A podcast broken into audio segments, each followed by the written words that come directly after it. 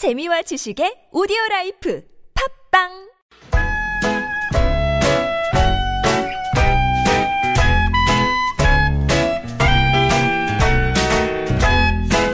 메마른 마음에 산뜻한 문화의 바람이 붑니다. 이다혜의 책 그리고 영화 We were chasing some cinematic schemes, but I'll give you Panavision pictures 시내 21의 이다혜 기자와 함께 책과 영화 이야기에 푹 빠져 보겠습니다. 안녕하세요. 안녕하세요. 네, 오늘은 애니메이션 얘기를 좀 해볼 텐데 네. 저만 떠오르는 애니메이션 캐릭터는 없어요? 딱 봤을 때? 갑자기 이런 거 물어보시는 거예요? 니모? 어? 어, 니모? 물고기? 뻐끔뻐끔? 괜히 물어봤네, 괜히 물어봤어. 눈이 저는 뭐, 주황색이잖아. 엘사, 뭐, 이런 거 나올 줄 알았는데. 인어, 인어공주. 엘사 뭐 누구요? 엘사라는 분 아시나 봐요. 본론으로 들어가죠. 괜히 여쭤봤네요. 예. 자, 아니, 오늘. 라이언 킹? 사자소리 네. 내야 되나요? 낼 수도? 있지만 참겠습니다. 자, 일본 애니메이션 영화 너의 이름은을 골라 오셨어요. 네. 첫 영화로 2017년. 그렇죠. 이 네. 작품 이제 개봉 이제 막 해서 보시는 분들 계실 텐데 어, 굉장한 화제작입니다. 일본에서 1,600만 명 정도 관객이 들었어요. 일본에서만. 네. 한국에서는 이제 그 겨울왕국 지금 말씀해 네. 주신 겨울왕국 같은 경우가 천만 관객 넘기면서 애니메이션이랑 굉장히 이례적인 음. 그런 흥을 거뒀습니다. 네. 애니메이션은 보통은 가족 관객을 대상으로 해서 보통 방학 아이들이 시즌에 또 많이 개봉하고요. 그렇죠. 예. 예, 그런 생각들 많이 하시니까 아무래도 이 가족 관객들을 대상으로 하기 때문에 사실은 흥행이 아주 안 되는 경우는 없습니다. 네. 근데 또 동시에 이렇게 천만 관객 넘기기도 쉽지가 않은 부분이 있는 거예요. 근데 이 너의 이름은이라고 하는 영화는 이제 애니메이션으로 물론 일본 같은 경우는 재패니메이션이라고 해서 일본에서 만드는 애니메이션은 뭐 전 세계를 지- 뭐 지배한다라고 할 정도로 음. 어떤 문화 상품으로서의 또 위치를 인정받고 있죠. 그 헐리우드가 헐리우드에서 만드는 그 애니메이션이랑 느낌이 또 확 다르잖아요. 그렇죠. 심지어는 예. 그렇게 일본 Japanimation들을 보고 음. 뭐 미국 감독들이 매트릭스 같은 영화에서 어떤 설정이나 아 니면은 이미지를 차용하기도 할 정도니까요. 네네. 네, 그렇기 때문에 일본에서는 그래도 관객이 이렇게 많이 드는 경우가 드물게 있지만 있습니다. 어. 특히나 미야자키 하야오 감독 작품들이 뭐 있으니까요. 센과 치히로의 행방불명. 이런 것들이요. 그건 뭐 워낙 음악도 많이 알려지고 그렇죠. 그런 것들은. 근데 예. 이 너의 이름은도 이제 굉장히 크게 흥행을 했고 제가 이제 지난 뭐 올해 이 너의 이름이 개봉을 하고 있던 당시에 일본 갈 일이 몇 번 있었는데 네. 정말 서점에 가보면 서점에 정말 잘 보이는 코너에 관련 화보집이라든가 뭐 어. 감독 인터뷰한 거라든가 이런 예. 것들이 따로 코너가 있을 정도였어요. 그러니까 굉장히 신드롬이 됐다. 선풍적이네요. 네. 특히나 미야자키 하야오가 이제 자기가 은퇴를 했기 때문에 post 미야자키 하야오가 누가 될 것인가를 두고 많이들 이제 찾는 작업 음. 중이었던 거죠. 근데 지금 이 신카이 마코토라고 하는 감독이 네. 너의 이름은이라는 작품으로 이제 post 미야자키 하야오 어. 어, 새로운 시대에 뭐 일본 애니메이션을 대표하는 감독이 되지 않겠나라는 식의 예측이 나오고 있는 거죠. 이유는 어떤 게 있을까요? 그렇게 일단 네. 굉장히 감성적이에요. 음. 어, 판타지보다는 좀 더 현실적인 데가 있고 네. 예를 들면 이전 작품 중에 언어의 정원이라고 하는 작품이 있습니다. 근데 이제 이번 너의 이름은 한 1시간 한 40분쯤 되거든요. 네. 근데 이전에는 훨씬 더 짧은 길이의 작품들이에요. 근데 굉장히 서정적이고 잔잔하면서 애틋한 그 애틋한 정서를 너무 잘 잡아내요. 직접적이지 않지만 뭔가 막 그렇습니다. 아련하고 막 예. 그런 느낌들. 그러니까 이번에 너의 이름은에서도 굉장히 중요한 게 일단 설정이 뭐 이런 식이에요. 처음에 네, 얘기 좀 하면 해주세요. 짧게. 이제 어떤 소녀가 그러니까 이제 여자 고등학생이에요. 근데 잠 아침에 일어납니다. 아침에 일어나서 갑자기 자기 그 몸을 이렇게 보는 거예요. 음. 어 이런 식으로 보는 거죠. 이 뭐지? 그랬더니 갑자기 가슴을 만져보는 겁니다. 이게 뭐지? 이렇게 되는 거예요. 그러니까 이제 사실 우리가 볼 때는 모르지만 이 고등학교 남자 아이가 고등학교 여자 아이와 몸이 바뀐 거예요. 어. 그럼 갑자기 자기 몸이 달라졌기 때문에 네네. 놀라기 시작하는 걸로 이제 이야기가 시작이 되는데, 어, 그러면서 보니까 전날 자기가 이미 그렇게 몸이 바뀌었던 적이 있는 거예요. 그래가지고 자기는 모르는데 친구들은 야 너 어제 진짜 이상했었다 이런 식의 얘기를 하는 거죠. 그러면서 남자아이는 남자아이대로 여자아이는 여자아이대로 일주일에 한 두세 번 정도 불규칙하게 몸이 바뀌는데 이제 그럴 때마다 예. 뭐 자유를 만끽하기도 하고 남자아이는 이제 도쿄에 살고 있고 네. 여자아이는 이제 산이 있고 이런 이제 시골 마을에 살고 있는데 이 둘이 막 몸이 바뀔 때마다 이제 각 각 모험을 하는 거죠. 아. 그러니까 새로 뭐 짝사랑하는 사람한테 대시를 하기도 하고 목욕탕도 가고 그러나요? 아 그, 그거부터 생각하시나 봐요. 아, 보통 그렇진 않습니다. 아, 가장 해보고 싶으셨나 봐요. 아니 다 한 번쯤 해봤을 것 같아서 제가 하는 아니 말씀이었어요. 왜 본인의 그런 궁금한 것을 다 한 번쯤이라고 말씀하십니까? 그래서 거기 캐릭터들은 뭘 뭐- 모험을 하던데요? 네, 이제 그렇게 뭐 이를테면 상대방이 이제 모아놓은 아르바이트로 모아놓은 돈을 어. 마음껏 쓰기도 하고 이런 일들을 해요. 근데 예. 어느 날부터인가 바뀌지 않습니다. 오, 그게 이상한 거죠. 예. 왜, 왜 바뀌지 않는 걸까? 음. 라고 생각을 하면서 궁금해 하는데 도저히 안 바뀌니까 자기가 이제 그 몸이 바뀌었을 때 보았던 그러니까 이 남자아이가 몸이 바뀌었을 때 보았던 그 시골 마을의 풍경을 막 그리는 거예요. 네, 네, 스케치로. 그리고 거기 찾아가기로 합니다. 오, 그래서 찾아가요. 예. 근데 찾아가 보니까 그곳이 어떤 무슨 해성 같은 게 떨어지면서 지금은 그곳이 마을이 없어진 거예요. 오잉? 그럼 대체 어떻게 된 것인가? 네. 그러니까 이제 이 이후에 한참 이야기가 있습니다. 근데 이런, 이런 식의 이야기를 어 뭔지 모르겠지만 애틋하고 그리운 마음이 있는 거예요. 부담스럽지 않게. 그렇죠. 그러니까 그걸 뭐 그리고 이제 근데- 거기서 명시적으로 그 표현을 하는데 이제 자기에게 이러한 일이 뭔지 정확하게 모르고 자기가 그리워하는 대상이 누군지 모르지만 자기한테는 그 치유 불가능한 근원적인 외로움과 음. 그리움이 있는 거죠.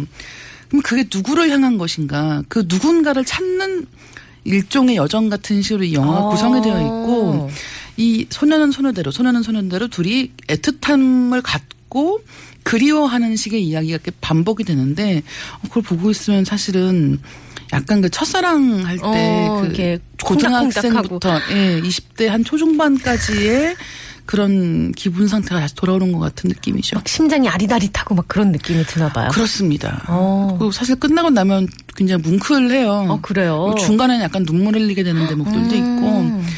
음. 그래서 이 작품을 보면서 아, 이 신카이 마코토 감독이 잘하는 음. 정말 잘하는 이런 애틋한 기분의 이야기라는 게 앞으로 어디까지 갈 수 있을까라는 호기심이 굉장히 생기는 영화기도 했어요. 아 그래요. 네. 지금 가족들끼리 봐도 괜찮은 영화인가요? 어, 뭐 그럼요. 제가 자녀분들과? 아는 만화 애니메이션과 예. 교수님 한 분이 네.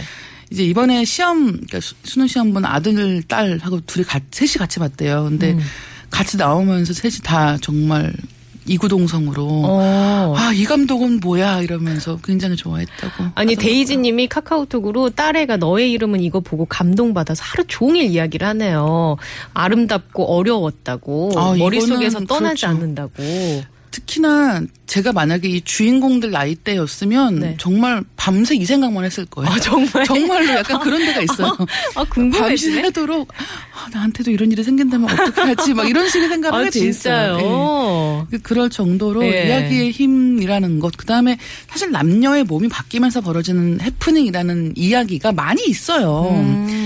뭐 만화도 있고 영화도 있고 이렇게 남의 몸에 들어가면서 아니 그래서 예, 부분이 많이 있습니다. 1274번님, 7726번님, 5967번님 이거 한국에서 만들어졌던 시크릿 가든이 일본에서 리메이크한 거 아닌가요? 그렇죠. 그렇게 생각하실 수 있는데 그 네. 설정이 초반에 중요할 뿐이고 예. 사실은 정말 중요한 건 제가 아까 말씀드린 그 마을이 없어졌다. 음. 그러면 대체 이 모든 것은 어떻게 된 일인가를 알게 되면서 이후의 일입니다. 그리고 또 어. 한 가지는 뭐냐면 어, 한국, 그러니까 우리가 지금 한국 사회에서 살아가는 지금 2017년도에 우리가 어떤 재난이라는 걸 봤을 때 가장 먼저 떠올리는 건 아마 다들 똑같을 거예요. 세월호일 겁니다. 음.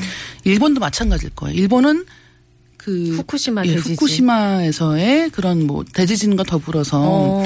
그런 뭐 원자력 발전소에서의 어. 피해 상황 같은 것들을 떠올리겠죠. 내가 만약에. 할 수 있다면 음. 막을 수 있었을 어떠한 사고에 대한 굉장히 트라우마가 있기 때문에 예, 예. 그런 아픈 어떤 한 지역 사회의 아픈 경험에 대해서 어, 그래요? 어떻게 이야기할 것인가라는 측면에서 굉장히 할 얘기가 많은 그런 작품입니다. 그러니까 단순한 작품이 아니군요. 정말 할 얘기가 많고요. 어, 사실 이 예. 얘기만 이 작품만 얘기해도 한 1시간은 넘게 할 수 있을 것 같아요. 그래요. 기대가 됩니다. 저도 꼭 봐야겠다. 들고. 같이 가십시오. 예. 예. 그 저희가 퀴즈 내드렸는데 정답 발표해야 될 것 같아요. 영화 상식 퀴즈. 1초의 애니메이션 몇 컷의 그림이 넘어가는지. 24프레임. 24프레임. 예. 보통 24프레임인 거죠. 그렇습니다. 아, 왜 그렇게 웃으세요? 너무 모른다고 무시하시는 거 아니에요? 아니요, 아니요. 너무 막 동공 지진이라고 하지 않습니까? 어, 아닌가? 이것만 특별한가? 약간 이런 눈빛으로 보고 계시길래. 정답 24프레임이었고요. 8883번님, 저는 토로로, 토토로가 최고라고, 어, 주셨는데, 8883번님께 선물 보내드리겠습니다. 자, 영화 이야기 나눠봤고요.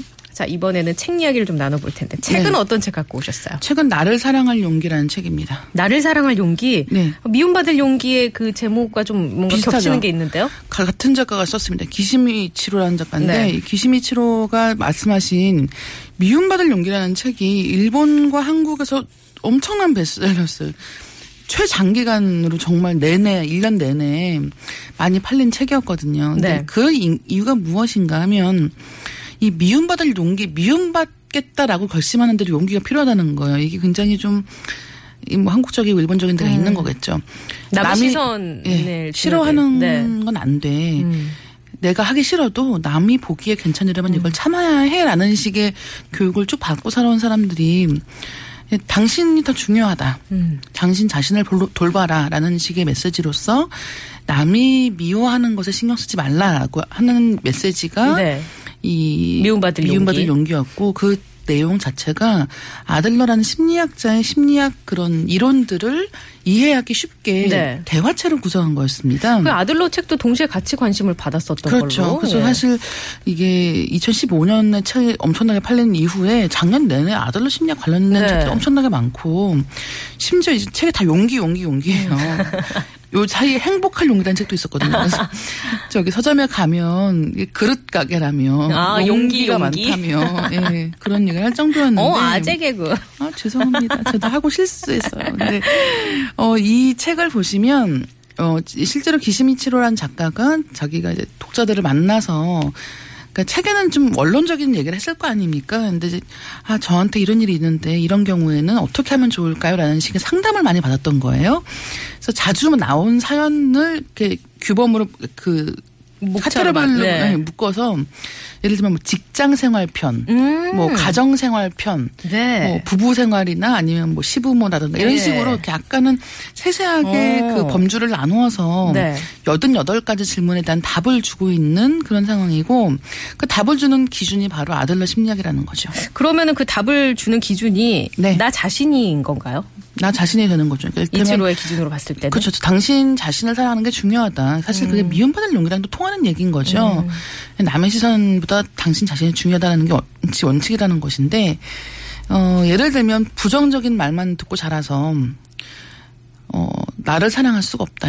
성장 과정 내내 이제 어머니나 음. 눈치 아버지가 예. 계속 비판을 네네. 음. 하거나 뭐 잔소리를 했기 때문에 나를 사랑하기 너무 힘들다라는 식의 음. 이야기를 하는 사람한테는 이제 인간관계 속으로 뛰어들 용기를 가져라라고 얘기를 음. 합니다. 이 부모의 말 때문에 자신을 사랑할 수 없게 되었다는 사람은 그렇게 생각하고 싶거나 아니면 어떤 목적을 위해 자신을 사랑하지 말자고 결심했을 거라는 거예요. 음. 그 목적은 무엇이냐면 사람들하고 가까워지면 내가 상처받을 수 있으니까 아예 그냥 먼저 그쵸. 벽을 치고. 아예 관계를 맺지 않는 음. 게 좋아라고 생각을 해버리고는 이게 다 옛날 그런 부모님 탓이야 음. 라는 식으로 이렇게 이유를 만드는 네. 거라는 거죠. 그래서 어 이렇게 욕 먹고 미움받을 일은 하고 싶지 않다. 그렇기 때문에 도망친다라는 것인데 이제 결국은 그 좋은 것만 있는 게 인간관계가 아니다. 라는 식의 이야기를 하면서 이런 식으로 이제 구체적인 상황들을 이야기하고 어. 뭐 직장 상사가 네네. SNS에서 친구 추가하면 어떻게 할까요? 뭐 이런 식의 이야기들을 상담해주고 있습니다. 아 정말 실제적인 팁이 될 것 같다는 생각이 네. 드네요. 아 오늘 시간이 너무 짧아서 아쉽습니다. 네, 다음 주에 오겠습니다. 예, 다음 주에도 또 재밌는 예, 책과 영화 이야기 들려주시기 바랍니다. 고맙습니다. 네, 감사합니다.